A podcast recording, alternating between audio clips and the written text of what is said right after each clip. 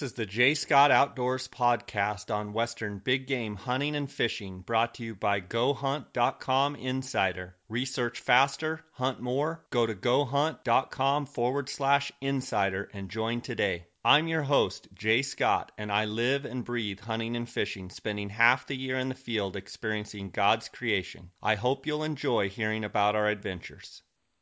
Welcome to the J. Scott Outdoors podcast. Today we have Greg Krogh of Mogollon Rim Outfitters. Greg, I've known him for years, and he is one of the West's best outfitters. Uh, he has been known to harvest some phenomenal trophies, uh, both in Arizona and in Nevada, and uh, is an in- incredible hunter, incredible guide, and, and a very, very nice guy.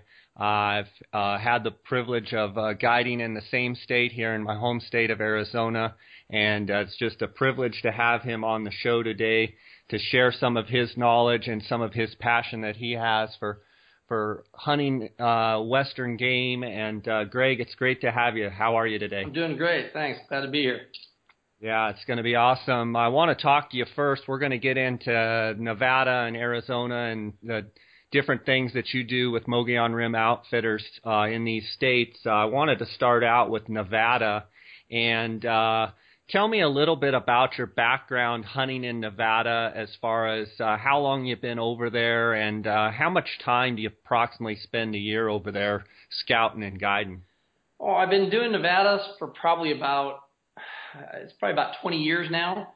Um, I started off in Arizona for about 10 years before going there, and then I just I decided to pick up Nevada because there was a lot of dead time in August and also October where I wasn't doing anything in Arizona. So the dates kind of uh, worked out to where I could pick up a whole lot more work by going over there and doing that. I got into it through a friend of mine that was over there deer hunting, and he was telling me about how he was putting in with an outfitter and and uh, drawing these these uh, limited tags, and they had a special program for guides, and so I just looked into it, and uh, about 20 years ago I started uh, applying guys over there, and I've been doing it ever since.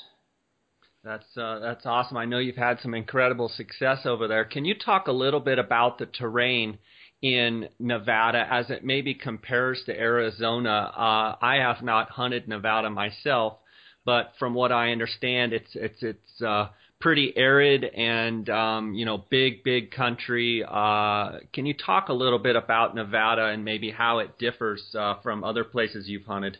Yeah, you know it's uh, compared to Arizona. You know it's um, believe it or not, it's I feel like there's more water over there. It's a lot of people. It's really surprising when they get there. You, you picture Vegas when you think of you know, you once you drive about an hour or so north of Vegas, you know, nah, maybe an hour and a half when you start getting north there, you start getting to that juniper country. And as you get further up into the units, I hunt mostly central and uh, eastern Nevada, like south central and eastern Nevada along the Utah border, border, and then west, you know, maybe 150 miles to the west of the Utah border, all that country. And it's it's incredibly uh, forested compared to what people think. You know, it's got giant mountain ranges that run for miles and miles, and uh, it's just it's different in Arizona that it's it's more north-south mountain ranges and lots of them where you'll have an entire range that'll run for you drive for an hour along it, you know, and and uh, they get all the way up and you know you're talking three and four thousand vertical feet change, you know, from the valley floor up and and once you get into that country, it's it's it seems like it's a lot cooler than it is over here. The elk hunting over there is a lot cooler as far as temperature wise. I mean, you're hunting in everything from aspens, you know, up on the tops of the mountains and above tree line type stuff to uh, down in the low stuff is a lot more like Arizona, a lot of juniper country in the low country, and there's elk from the top of the mountains to the bottom. So it's it's really unique in the sense that you're, uh, you know, on one hunt you might be hunting one day where you're, you know, uh, it's 90 something degrees during the day, and then the next day you might be hunting that same unit where you're getting snowed on on top of the mountain, and it's on an archery elk hunt. So it's I love it for that reason. It's just it's very unique. It's extremely glassable, and uh, it's a lot different in uh, a lot of different ways. Arizona is a lot more calling. Um, the seasons over there is uh, they're a lot earlier. They start like August 25th for the elk. So a lot of our archery elk hunts are spot and stock. We've uh, I mean I've been guiding over there now for 20 years, and I don't I'm I can, I'm positive I've never called in a bull. so Is is it the fact that just the timing of the season, or do they not bugle as much, or is it just the fact that it's early and they're not really fired up in the rut yet? Well, you know, it's it's a little bit of both. There, you know, we try to we try to hunt them early, and you know, before they get with all the cows, and um, and so they're they're actually believe it or not, they're actually very vocal in August. Um, they just they're not fired up in the rut, but they're bugle but you'll it's nothing to be hunting bulls when they're still together with other bulls while we're stalking them, you know. And uh, some of the best bulls we've taken over there have been by themselves, you know, without they're not even on cows, which is what lends itself more to the spot and stalk. And and uh, we just haven't really tried calling them over there. We've been hunting specific bulls each year that we're trying to kill, and it just seems like whenever we you know, in the very beginning, we tried calling, and we would call. You'd call bulls in, but we were calling in the wrong bulls, you know, and we finally just quit doing it, you know. And uh, the last couple of years, I haven't even had a call with me on that archery elk hunt. Very interesting, uh, Greg. I, I don't know for a fact, but I have heard that you guys actually have harvested the largest typical and non-typical uh, elk over the years hunting there. Can you tell me a little bit about first if that's true and and a little bit about both of those bulls? Yeah, to my knowledge, we've shot the, the largest. This is you know with archery tackle uh, Randy Ulmer killed the non-typical uh, that was uh, grossed like 416. That was, to my knowledge, that's still the largest non-typical kill with the bow. They don't have a separate category, so you have to actually go through the record book and look at you know when they were killed to tell. And then we've also killed the largest typical, and that was with Jack Brittingham about three years ago. That was a 409 six point that netted, I believe, 404 even.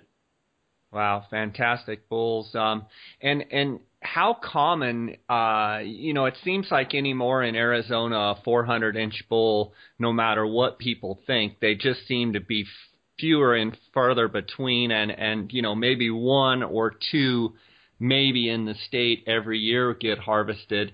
Uh, how does that compare as far as the high end trophy quality in Nevada? Uh, are there? Would you say there's more of those high end bulls, or or is it similar? You know, it's funny. It seems like Arizona will pull out a couple, like you're talking, you know, a couple every year or every other year. There'll be these bulls that are in the 430s and 440s you hear about in Arizona. They're just those real rare bulls. Whereas Nevada hasn't, doesn't, just hasn't been producing those type of bulls. Now the bulls that are in the right around 400, I think there's just as many, if not more, being uh, killed over in Nevada, especially when you consider how how much fewer tags they give than over here. Um, the, the sure. tags over there, you know, these these units that we're hunting, you know, they might have two non-resident tags total, and uh, and that's for five units. You know, they're huge areas that give 30 tags for five. You know, a unit that would be I'm, I'm trying to compare it in size to something in Arizona would be like hunting, you know, seven, nine, and ten together, and and have wow. a total of 30 tags in it is is for the archery hunts. You, you have very little pressure. Um, you almost never see people on the archery hunts at all on those archery hunts. So it actually creates an environment that's a very enjoyable hunt because you don't have where the same amount of country you might have 500 tags in Arizona. So what I hear you saying is just from an enjoyable standpoint, it's fantastic. Oh, it's it's funny. I go, you know, because I hunt both states, and you know, in Arizona, there's a lot of tags given out in Arizona. And then I go to Nevada, and we, I mean, I've gone, I've gone months over there without running into a hunter in the field you know, you know, from that, you know, going from an archery deer to a to a, an archery elk and and uh, not seeing anybody. You know, I'm, I'm not saying I haven't seen a car on a road somewhere, but but in all the years I've been guiding over there for archery elk, I can't remember ever hunting a bull that somebody else was hunting, except for one time, and that was a friend of ours, Dan Evans, uh, was camped near us, and he was a friend of Randy's and mine, and he was camped near us, and uh, he was hunting a bull. We were both hunting the same bull one time just by coincidence, and so we ran into each other one day, and and then we kind of worked out a deal to where we weren't stepping all over each other every day.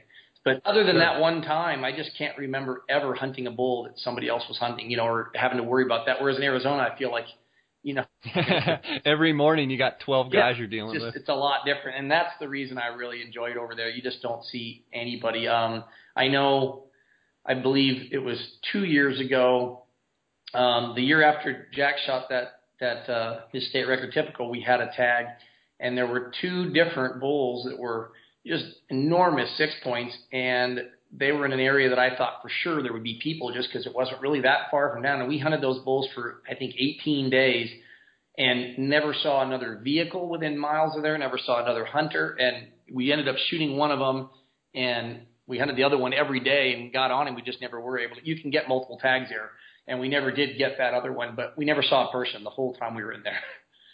That is that's unbelievable. Uh, talk a little bit about the draw. Um, I'll be honest with you. Um, I've never applied for Nevada and um, was actually uh, considering applying because I had heard that you can actually. It's unlike Arizona. You can actually draw with one or two points. Is that true, or or tell me a little bit how their draw works and you know, if you don't have a bunch of points, is it even worth applying for? Well, you are right in the fact that they don't set aside, uh, they don't have a bonus point pass like Arizona or some of these other states, Utah, Wyoming. And it's good in some ways in the sense that you could start off, for example, on the deer hunt. Last, uh, we just had the draw results out for deer. And uh, the very the most difficult tag to draw over there, or the most sought after tag, is is 241 to 245. And I drew it with a client that had one point. Wow. He drew the hardest. There was only one non-resident tag, um, and everybody else's points in the system are squared. So if you had 10 points, you would get a 100 chances, a 100 you know draw numbers. Sure. To get sure. your lowest one. He had one, so one squared would be one, and then they give you one more for your application. So he had a total of two chances, if you will, versus you know two or three hundred other people that applied for that unit that had an average of eight points, you know, eight to ten points. So it is. So what I hear you saying is absolutely apply because it can happen. Absolutely. You know, this guy drew it with one point, and uh, you know it's very difficult, obviously, you know, statistically, but someone's got to draw them, and, and they do not set aside any. So, and that's something that they're really proud of, and the fact that you know it, it's it's good for new hunter recruitment. You know, it's it's for example in Arizona, it's hard to convince somebody right now to start putting in for the strip when they know that there's you know 19 point numbers ahead of them that all have to be wiped out before they even have a chance to be considered. Sure. So in that sure. regard, and, it's nice. And and in Nevada, uh, is there 150 or 60 or whatever it is uh, license fee that I assume that you just have to buy and then you apply and that's kind of your you know, there's an application fee. Do you have to float the money up front, or is can you do it on a credit card? Can you talk a little bit about how that works? Yeah, they have it on a credit card, and um, the, I believe the license for the non-resident is 142, and they have a $15 application fee. And only sure. billed similar to Arizona. If you draw the tag, then you are billed. If not, then you're just billed for the uh, just for the license. Gotcha. And um, Greg, is there also a landowner um, program there, or conservation permits, or you know, I, I I believe they have a governor's tag. Can you talk a little bit about other ways to get a tag? Uh, and obviously, the listeners can contact you directly, but talk a little bit about that. Yeah, they have what's called landowner compensation tags, and and basically it's for you know to make up for crop damage and whatnot. They'll do they do counts and I believe it for deer, it's every 50 deer on the time they choose. I think they get two nights to do it. Um, if they have on their private property, on their fields, for every 50 deer, they get a landowner tag or a landowner compensation tag. Um, and then for elk, I'm not quite sure what the number is, but they do the same thing for elk. So different ran, and these are these tags are they're good for the whole unit. They're not just for the private.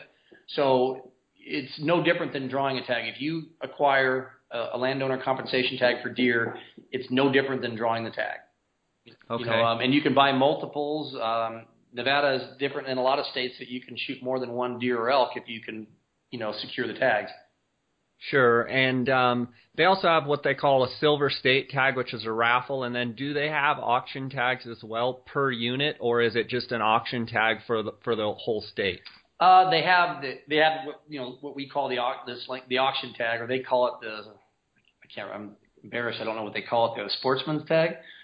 Okay. Um, but it's you know basically an auction tag that goes off at a raffle, and then they have what's called the silver state tag, um, which is uh, supposed to be like the working man's tag, where you can only buy one tag for it. You can't go and buy hundreds of raffle tickets. You can buy one application. I think it's ten dollars and you apply when you're applying for the other species. You can, and uh, in fact, a good friend of mine drew the tag last year, the Silver State Deer tag, and, he, and uh, Schillinger, right? Yeah, Jason Schillinger did, and you guys shot an awesome buck. I remember seeing that, like a 240 type of buck, wasn't it? Yeah, he he got a great deer, and we got to give props out there to the guy that found him, and uh, that was Doyle's son, Doyle Moss's son, Cameron. And uh, he actually found that buck, and uh, Doyle called me in the middle of the night and found out that we had the tag. And um, I was just talking about that yesterday with Doyle. Uh, you know, we had a couple of bucks that we were trying to hunt, um, but we had promised our bow hunters that you know we weren't going to basically be over there scouting for their hunt and then come in with Jason and shoot it before they got there. So yeah. we had two really big bucks that we were trying to kill, but we had worked out the deal with Jason where no one was allowed to hunt him until after the archery hunt was over, and then he could come in and do it. And then when Doyle called, I told Jason he was crazy. Doyle sent me a picture of that buck, and I said, you know, you're splitting hairs. They're about they're about the same size as the two deer we have, and you can have him. You know, we can get him tomorrow. And uh, Doyle was kind enough to just give it to us. They didn't want anything, any kind of compensation whatsoever. Just uh, he wanted his son to be able to hold that buck that he had found. So we got to go up there and uh, and uh, shoot it. But like I said, that was all him. Not, I mean, I was there, but that was all Doyle's son, Cameron. Well, that's a that's an awesome story. Uh, uh, awesome to see two outfitters working together, and and you know Jason Schillinger's obviously a great guy, um, and uh, shot a really nice. Uh, Desert Bighorn the year before, and um, so he had a heck of a run there. Um, he may go uh, five, ten years now without ever drawing anything, and and uh, uh, you know he definitely got his money's worth in those those couple of tags for sure. Um, Greg, I want to talk to you about you. You do archery elk and have had tremendous success on the archery elk hunt.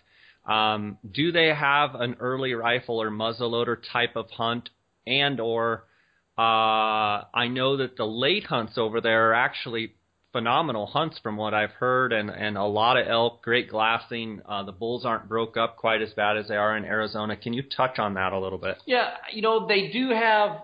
It's very limited. They've got a, and they're not in. You know, over there it's set up in regions, and it's a little bit different than Arizona in the sense that not all guides can guide everywhere because of they can statewide with their permits, but they don't issue out Forest Service permits to anybody over there. It's very limited.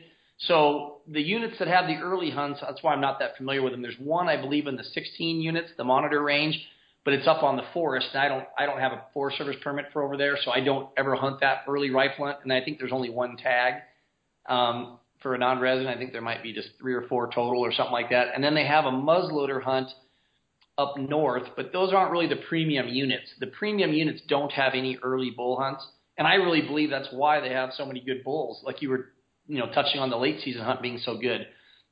You know, when you compare it to Arizona, where you know certain units that are great genetics, like Unit 10, that give out 100 early trophy tags, it really makes it hard for a mature bull to make it through that that trophy hunt every year. You know, and get that age on that he needs to get really big. Whereas in Nevada, they're so limited on the archery tags in the rut. You know, some of these units have 17, 20 tags. You know, that are huge areas and then the only other hunts they have are late season muzzleloader and late season rifle. So I think that's a big part of why they've got so many mature bulls over there. And, and that late hunt is a phenomenal hunt. You you know it's uh when it when is that late hunt generally and and talk to me about how those hunts usually go down. You know, is there a lot of preseason scouting and and you go in after specific bulls, or are you just getting up in big country and glassing big areas and and, and finding a lot of different bulls? You know, it's a little bit of both. On that late hunt, um, it's uh, it's just a ton of glassing. You know, on those early hunts like the archery hunts, the archery elk, and the and the uh, and the archery deer, it's tons of scouting. I go over there on the around the Fourth of July every year, and I'm there until um, I spend almost 60 straight days there. Starting, my family goes with me in in uh, in July, and then in August, starting that they come back for school, and then my hunts start over there on right around August 10th on the elk. So all those um, are all found. We're pretty much hunting stuff we found in July and August on those hunts. But on the late hunts, those elk move, and then you're kind of starting all over, and and you're hunting traditional winter range stuff. Um, I mean, you're scouting that week before, but it's not something where you can go and hunt a bull you know, they sure. move quite a bit from where they were earlier. Summer. Yeah, they, they move and maybe even got shot in the early season, so it's not as predictable as the the early season. Right. It's big, uh, it's just really big glassing. It's uh, I mean, for someone who likes to glass, it's a dream hunt. You can. You know, you can see anywhere from you know 20 to 30 bulls a day on average. You know, on those late hunts, and they definitely don't seem to be as broke up here. Um, and I, I'm not quite sure what the reason is. Um, but we, you know, I'm not saying you know you don't see broken up bulls, but not, not nearly as bad as what it seems like you see here in Arizona. And uh, you know, the last three years, I don't. I think the last three bulls we've killed over there in the last three years have been uh, not one of them's had even an inch broken off. You know, talk to me about some of the size of bulls on the late hunts um, that you've killed over the years. Maybe give me kind of the average, and then maybe give me some of the the more top end bulls um, that that you've shot over the years on the late hunts there? No, those late hunts are just they're so consistent. That's what I like about them is you know I think in all the years we've been doing it, you know over there, I think we've killed one late season bull that was under 350, and uh, one one bull that I wow going off. I'm just thinking about just saying we've killed one that was under 350, and we've had only one or two people not shoot an elk, you know, um, in the last, you know, what, close to 20 years over there. It's they're just, but we haven't killed on those late hunts. You know, we shoot a lot. I bet you our average is somewhere in the mid to high 360s on those late hunts on the wow. Bacon, which is a lot better than you know an average in say you know the late hunts that we do here in Arizona. Um, the largest bulls we've killed over there on the late hunts. Um, I'm trying to think off the top of my head, I'm going over years of them. You know, they're we've killed couple bulls that were, you know, just the 400 inch, right at 400, and then a lot of bulls in the three, not a lot, but you know, a few in the 390s, uh, quite a few in the 380s, and then a lot in the 360s and 370s. So, kind of uh, someone looking at a benchmark to come over and hunt with you. I mean, you're gonna have a probably a good chance at uh, a 60s type of bull, yeah, and and and maybe better. Yeah, if a guy really holds out. Um, you know, and it's different every year. I hate saying that because that seems so unrealistic when it comes out of my mouth, but it, it is. You know, that's in the last, you know, last year I took a young guy that was able to just go anywhere. You know, good hunter, uh, John Bochy out of Oregon, and you know he was able to go anywhere. And we struggled last year, and it was funny because everybody seemed like everybody was killing giant bulls last year, and we were struggling. You know, we just weren't getting on any he held out, and then on the last day he shot a really nice bull on that last day, and it, so it all worked out in the end. But that, you know, it's definitely not as easy now as it was, you know, five, ten years ago over there. Um, but we're still managing to get those bulls, but we're not getting as many of the real high, high end on those late hunts as we did, you know, 10 years ago, just because there's, they're issuing a few more tags. But it's, I think it's really realistic. I think at least a 50-50 shot of killing a bull over 360 which know, for a general late hunt, that's that's pretty impressive. That is impressive, and and give me an idea on units as far as how many uh, late tags total are they issuing, and and maybe how many late hunters do you take uh, uh, in a season? I mean, are you taking four or five late hunters, or are you taking you know 15, 20? Give me kind of an idea of of some of the numbers you run and and have run over the last say 20 years? You know, it's actually we don't. I don't. I really have never been a part of running big camps. I have. I do very small in Nevada. Almost never do we have more than two guys in a camp. And on those late elk hunts, I call them the late elk hunts because they're in November. It's actually in the re- in the regs they call it the early hunt. They have an early and a late, which is a early November and then a late November elk hunt. They're both late hunts, but um, they're they're listed as early.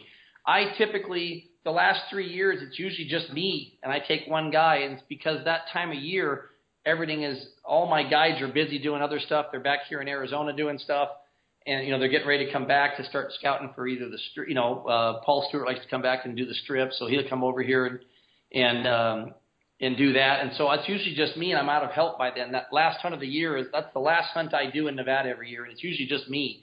So typically, I just have one guy, and every once in a while, we'll we'll have two if I can get one of my guys to stick around. But um, so it's usually just one guy a year, and I don't think I've ever had more than two. Gotcha. In the last, you know, 15, 20 years. Um, Greg, talk to me a little bit about your tactics as far as, and we're going to talk about deer here in just a second. Um, but uh, tactics for scouting for your elk uh, on those late season hunts. Um, is it just a matter of getting up high and glassing, or are there specific areas as far as um, you know thick cover? What are you looking for when you're scouting for those late bulls?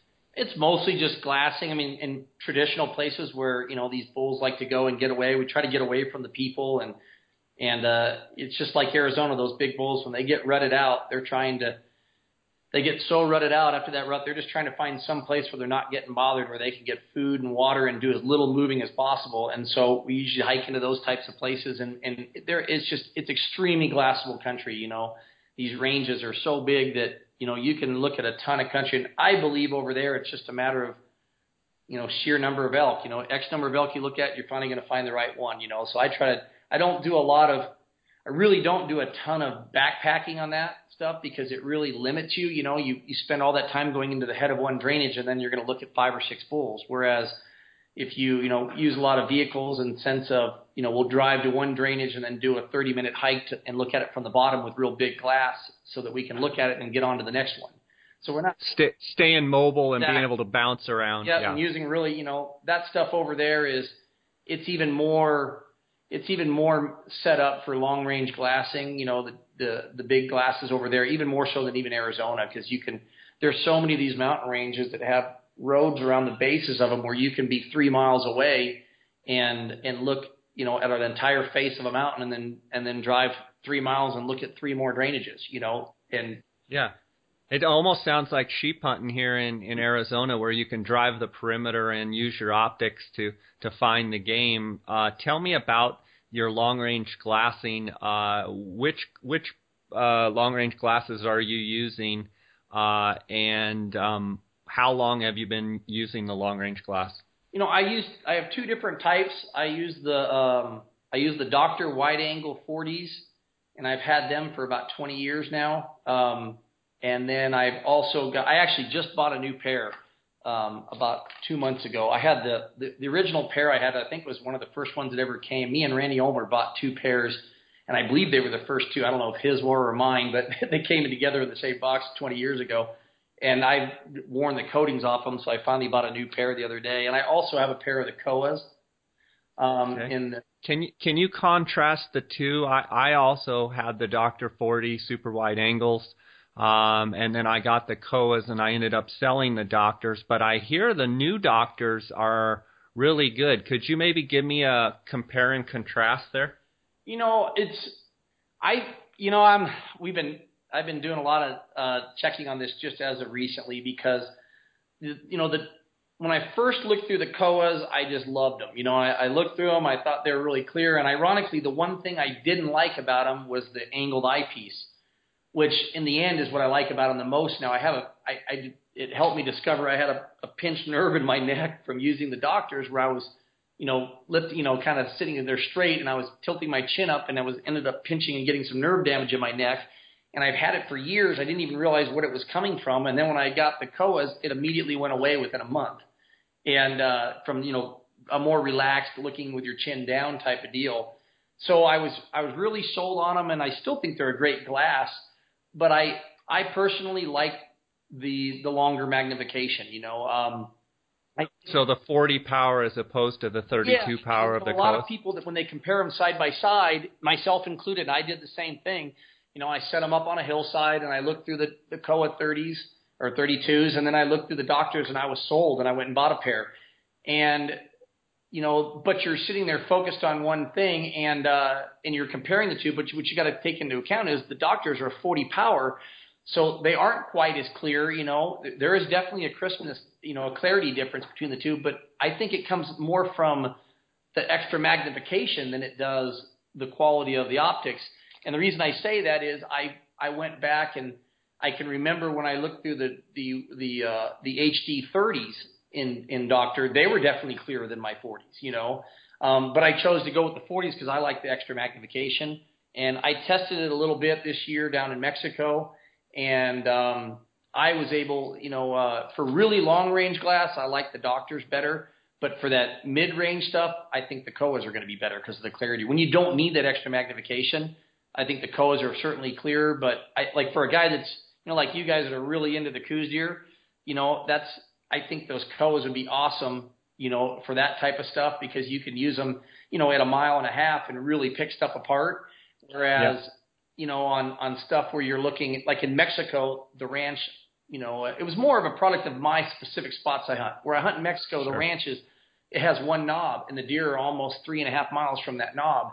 And when I used my 40s, when I used my 30s this year, I didn't feel I feel like I was really struggling. I thought there were less deer on the place. I was finding less deer, and then I switched to the 40s, and I started finding the deer again. And uh, so at the long extremity distances, I did better with the Docters.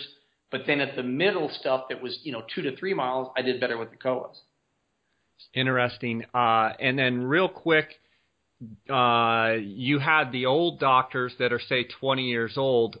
Tell me about the new Docters, how they compare specifically to the old pair. Because mine that I used to have, I want to say they're probably 10 years ago. They were the the the 40 HD super wide angle.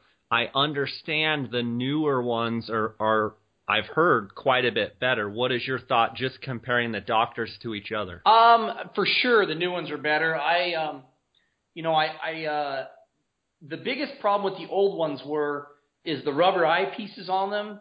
Yes, I cut those off. I did too. I was going to say because I just I had a buddy that wanted to sell me a pair about a month ago, and I was going to pick them up for a friend. And when he came over to the house to to test them, he looked through mine. He said, "Why are yours so much clearer?" And then I told him I cut the eyepieces off. And then he cut his off, and then he wouldn't sell them to me after that.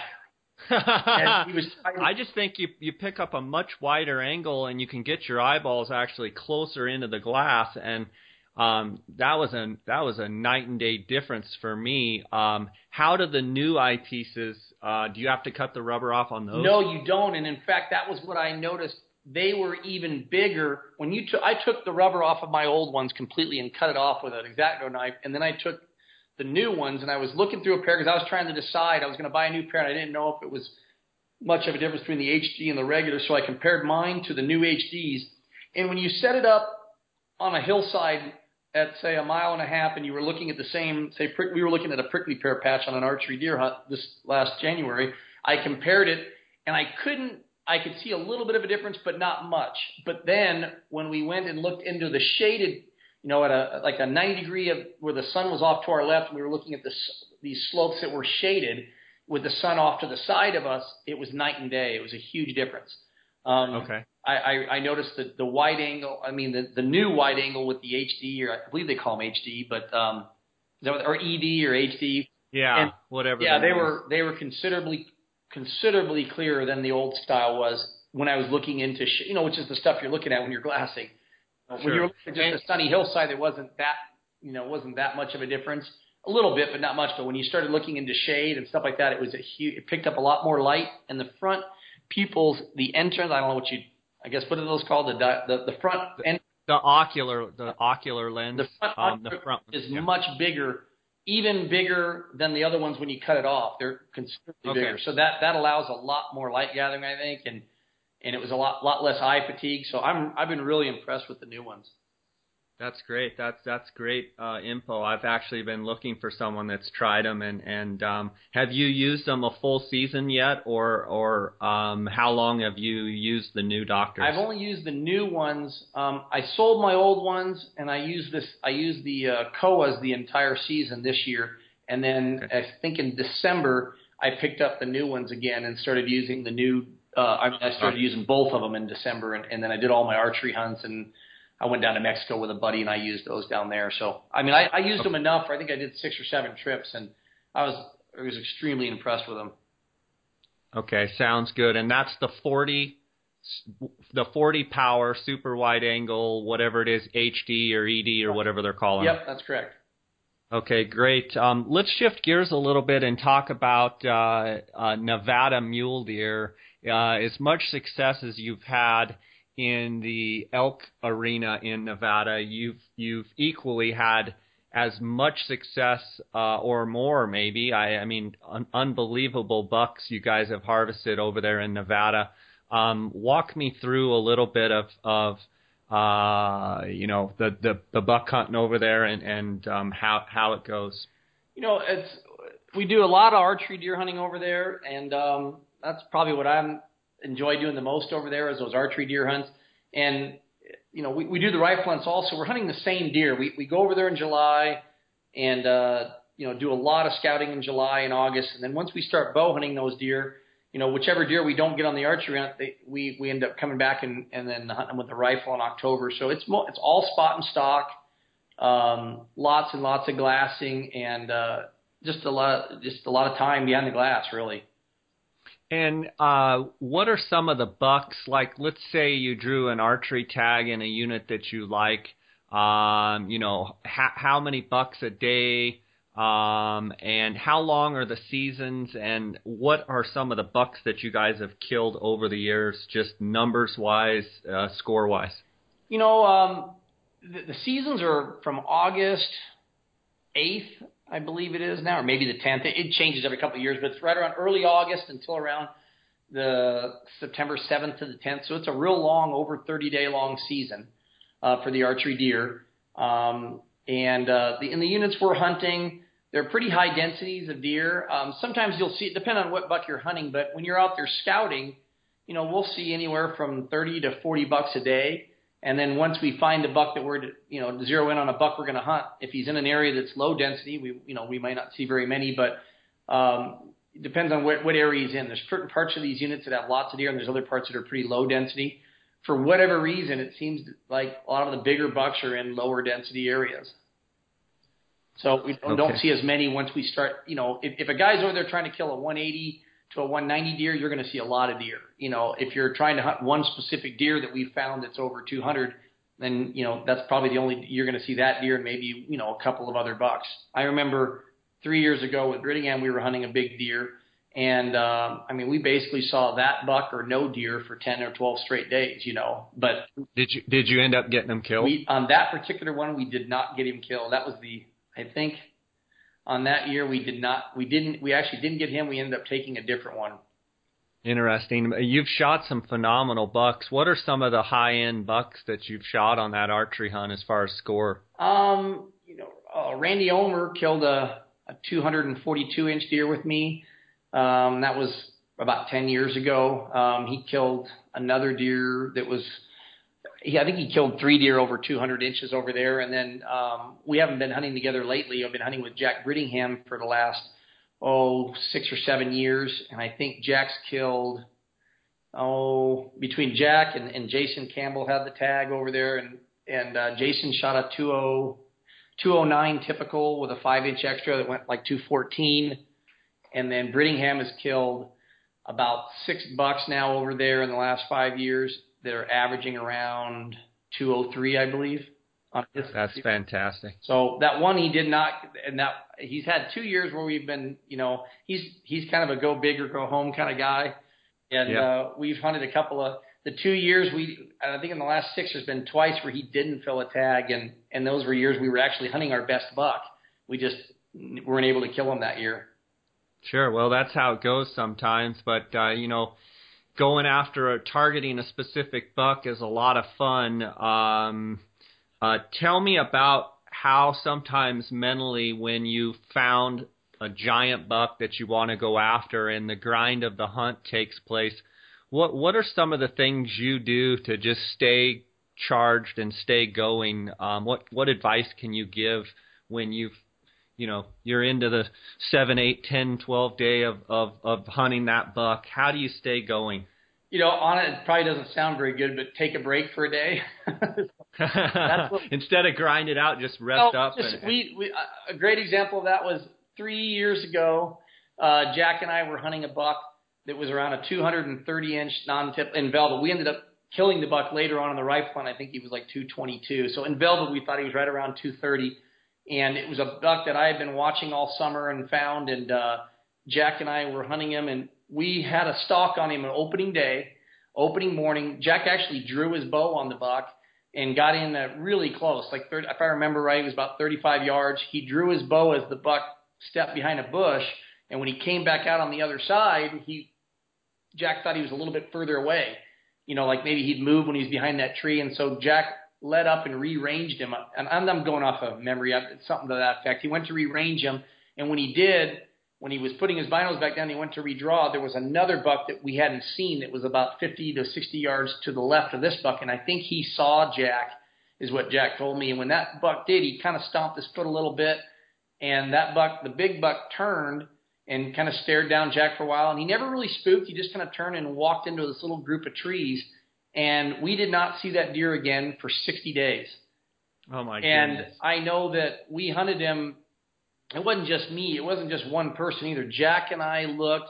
Uh, a buddy of mine, Drummond Lynch, he came out and looked for probably 10 days. Jason Campbell came and helped me for probably at least a week with his brother. Paul Stewart came out and helped me look for uh, at least two weeks. So we had Talk about some hired hired guns looking for you, man. That deer that deer had some serious eyes looking at we him. could not refine that deer, and at one point, I think Jack and I had 18 days in. Jack was living in a cave, and uh, I we weren't even camped together, so we didn't even have each other to talk to. We were camped separately because he needed to be in position if we could find him, and I was further away. We were both, you know, backpacked, and so you know we would make contact either through a, a satellite phone or a, or a radio to and after about 18 days, Jack called me on the radio and said, "We really need to get out of here and take a break for it." No one else was hunting the buck, so we hiked out and we uh, met our families in Vegas for one night and with our kids and went swimming, and then we turned around and came back, and then it was, and then it was, then it made it a lot easier, and we ended up having a lot. So every once in a while, I think it's a good idea to just take a break. I mean, you can't if there's somebody else hunting the buck, obviously, but when you've got a 30 day season, um, you know, I'm it's I don't have much trouble getting motivated on big deer. I I have a hard time leaving, especially if there's someone else I think knows about the deer. But I think that was the best thing in the world we could have done to that because we just I don't we never did find that deer and we hunted him for 30 days. And uh, Jack ended up shooting the number he had he shot the number two buck and uh, we hunted that buck till the very end and never got him. And uh, and then we ended up he just showed up in the exact same spot um, on opening day of the rifle season if you can believe that that's unreal. And uh, then we were we weren't even in there hunting. I'd given up. There were two lions in the area. I thought one of the lions had killed him. I was convinced because it was real glassable country, and I'd found him every day for a month.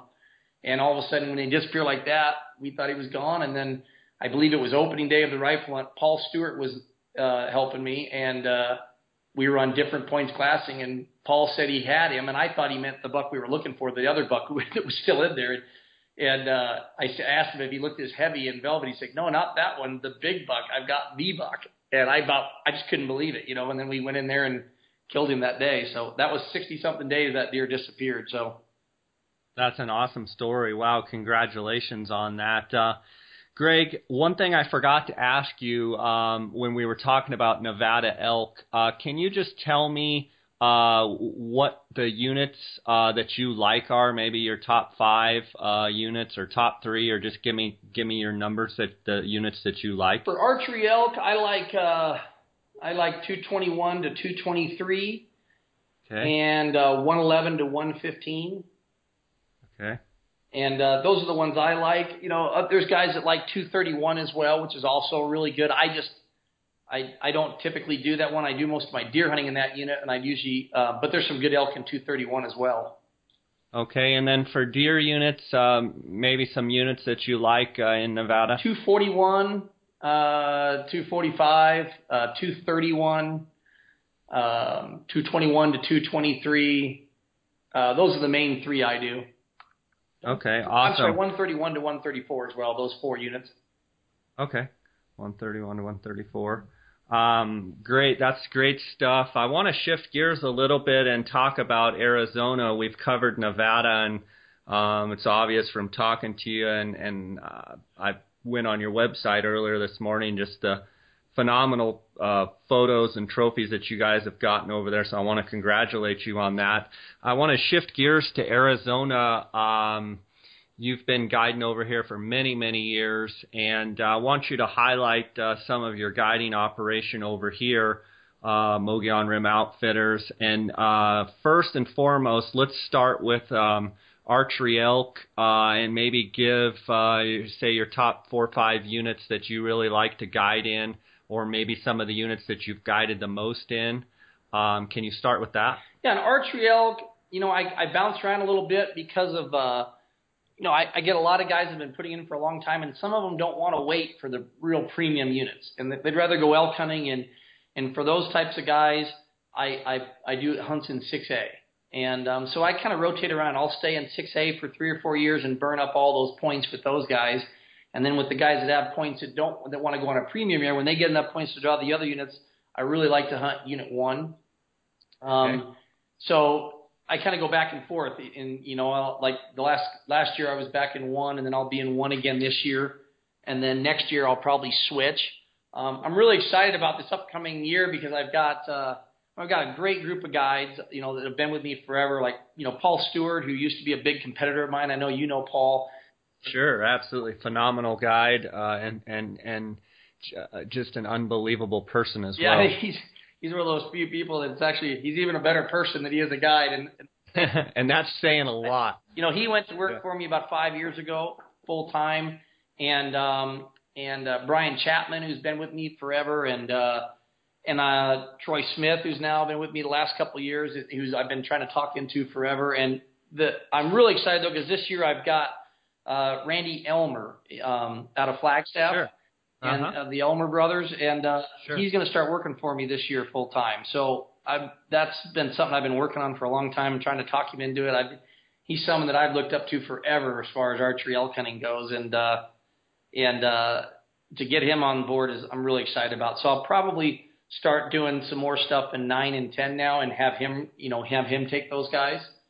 Good. I just haven't in the past because I haven't had the guy to do it, you know, and we're always so busy in those other units, and and you know he really likes to focus on nine and ten. So I'm going to start taking guys this year in nine and ten also, you know, whatever he can take.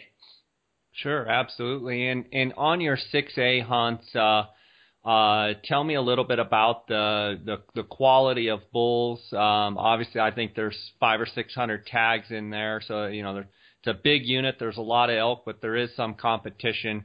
Uh, kind of give me the, the quality of bulls that guys should expect, kind of on that hunt. We'll usually kill at least one bull over 350 um, couple bulls around you know the 330 to 320 class. So I, I tell guys it's a 300 to a 360 type hunt. I mean there are bigger bulls than that. We've killed some bigger bulls than that over the years, but it's not a real realistic expectation. So sure. most guys, if a guy is really holding out, I think it's a reasonable chance at killing a 350 bull.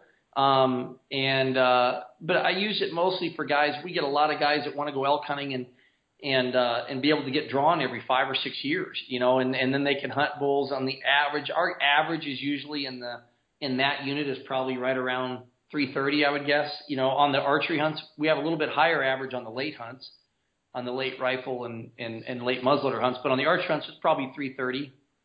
Yeah, while we're talking about that, um, you you seem to really have some incredible success on the late hunts uh, when you compare uh, outfitter to outfitter, you, you do really, really well across the state of Arizona on late hunts. Can you touch a little bit on the different units that you like uh, on those late hunts, and and maybe why your success is is higher than most on that hunt? You know, I I like units like 23 and um, and units like uh, 6A for the late hunts. Those are really the only two I do late hunts in over the years. I've done 6A and 23 forever. I like them because they're they're extremely physical hunts, and if you get the right guy that can really hike and and isn't afraid to really work and get into that really nasty country, we've been able to get some really good bulls out of there because we just you don't see other people on those bulls. The bulls that go into those really rough spots, you know, you know how bulls are. They'll go to the same places year after year to to winter, and if and if you can find a spot that's rough enough and nasty enough that no one else goes into, a bull can gain some age. And and so that's been kind of our trick is just going to the really rough stuff and spending a lot of time scouting. And we've been really fortunate to be able to do the same units year after year because you know, because bulls come back and forth, we kind of get an inventory going from years past. You know, a bull that maybe wasn't quite big enough last year, but we can go back this year into that spot because it's in a rough place. The odds are no one else went in there, and he's still around and a year older. So that's probably been the biggest key to our success is hunting bulls that we've inventoried from years past. Sure, and and is there a specific uh, topography, or is there a specific uh, actual, you know, something you look for, like a northeast facing slope, you know, thickest stuff you can find? Uh, is there any advice you could give to someone out there that's maybe going to try their hunt on their own. Uh, you know, you look for manzanita. I mean, is there any one specific tip that you can give someone on those late hunts if they really want to do it on their own and get after it? Uh, what advice could you give them? Man, scouting for one. You know, uh, definitely scout on those because once you know those late hunts, scouting days are almost like extra hunting days because once you find one of those big bulls, he's not going to move more than likely. So it, you know, if you can get an extra weekend ahead of time, uh, as opposed to scouting as you go on the hunt. You know, that that's a huge key for someone to do it them themselves. You know, instead of trying to figure it out while you're there, you know, get there ahead of time. And if you can find a bull four days for the season, you know, I can't tell you how many times in the past we found a bull four or five days for the season and he didn't go 300 yards in a week. You know.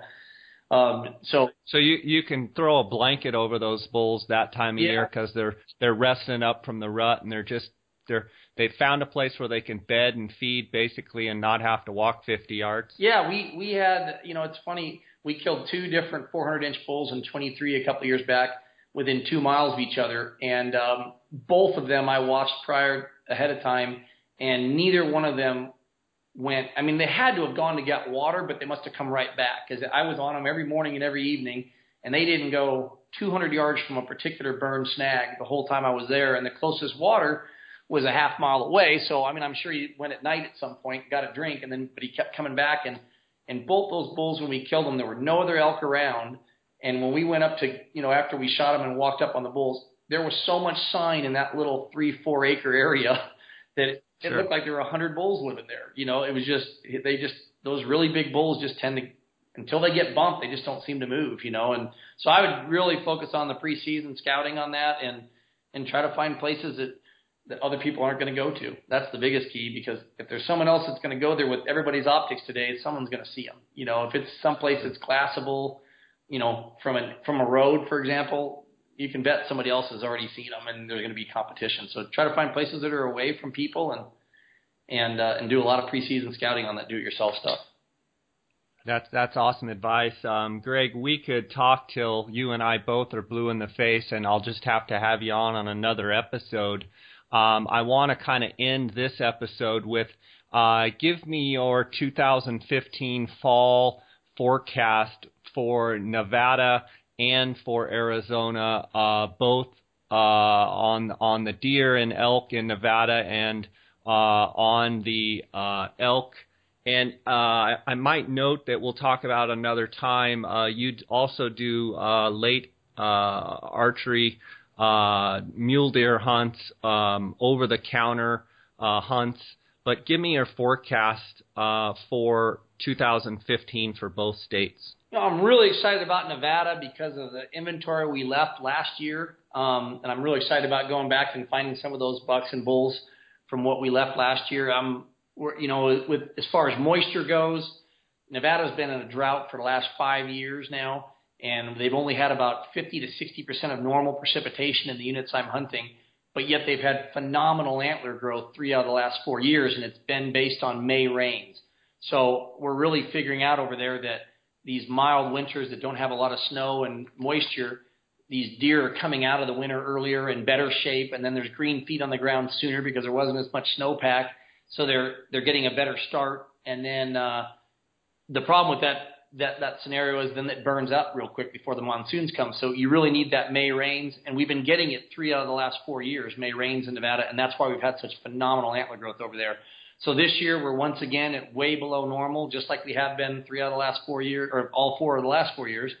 And now we're just hoping for late April and May rains over there. And if we get those like we've been getting, I think it's going to be phenomenal over there. Um, as far as Arizona, um, you know how it's been. It's been it hasn't been like a super wet winter, but it's been coming at the right times, is my opinion. And you know we've we've got uh, you know it seems like we keep getting these really big storms, and then it warms right up again where everything's getting to pop. You know all the grass. There's a lot of green feed out there, and so I think it's going to be a good antler growth here as long as we get some spring rain. You know we continue to get the spring rains, and uh, I don't know what are your thoughts on that. Do you agree with that? Yeah, I mean, absolutely. I think you know, you know, the virtually had no winter, but the benefit of that is our our animals weren't, uh, you know, having to paw for food, and they, it wasn't stressful on their body. I think, you know, in February we've had some timely storms and and a few in March, and if if we could just get maybe one more, I think we would have uh, a really nice year. I think the spring green up is one of the most important things. So when those elk are shedding their their antlers that they're on green feed right away and can um, you know not have a huge transition period from when their bodies are drawn down to when they're trying to put bone on their head if if they drop their antlers and their bodies are at, in good nutritional uh, you know condition they can immediately start growing antler and um, so yeah I mean the optimist in me is is hoping that we get you know, another storm here in April. Um, and uh, we'll be off and running. But you know, we have no control over that. But I, I honestly think this year's going to be better than last year, and um, for elk, and uh, I'm optimistic. And I just want to thank you for coming on the show with us. Uh, you have been a uh, I, I have to say I've ran into you in the field and your guys in the field on hunts over the years, and you guys have always been professional and have always been uh, very courteous, and uh, you're you're one of the uh, best guides we have in this entire Southwest, and and uh, just want to give you props on that, and uh, thank you for coming on the show. Uh, wish you the best. Uh, I know you're big into roping. I know you're you're doing a lot of roping right now in the off season, and and wish you the best with that. And uh, hope you have a great season both for elk and for deer in both states. And uh, look forward to seeing the animals that you guys put on the ground. And uh, I want you to give a chance there to um, have people be able to get a hold of you. I know your website is Mogollon Rim Outfitters. Um, but what's the best way for, for people to get a hold of you, Greg? Probably through my website. It's got all my contact info on it. Um, you can. It's harder to. A lot of people have time spelling Mogollon Rim Outfitters, so you can just Google my name, Greg K R O G H, um, and when you Google it, the first thing that comes up is my website, Mogollon Rim Outfitters. Sure. And uh, well, thanks for coming on with us. Thanks for uh, shedding some of that insight uh, and that that knowledge. And uh, it's obvious that you have a passion for what you do. And uh, I hope you have a great fall. And and uh, look forward to having you on again. We we've got miles of things to talk about, and you've been an awesome guest. So thanks a lot. Oh, thanks for having me. I appreciate it. Anytime. All right, buddy. You take care. Take care. Thanks for listening to the J. Scott Outdoors Western Big Game Hunting and Fishing Podcast brought to you by GoHunt.com Insider. Research faster, hunt more. Go to GoHunt.com forward slash insider and join today.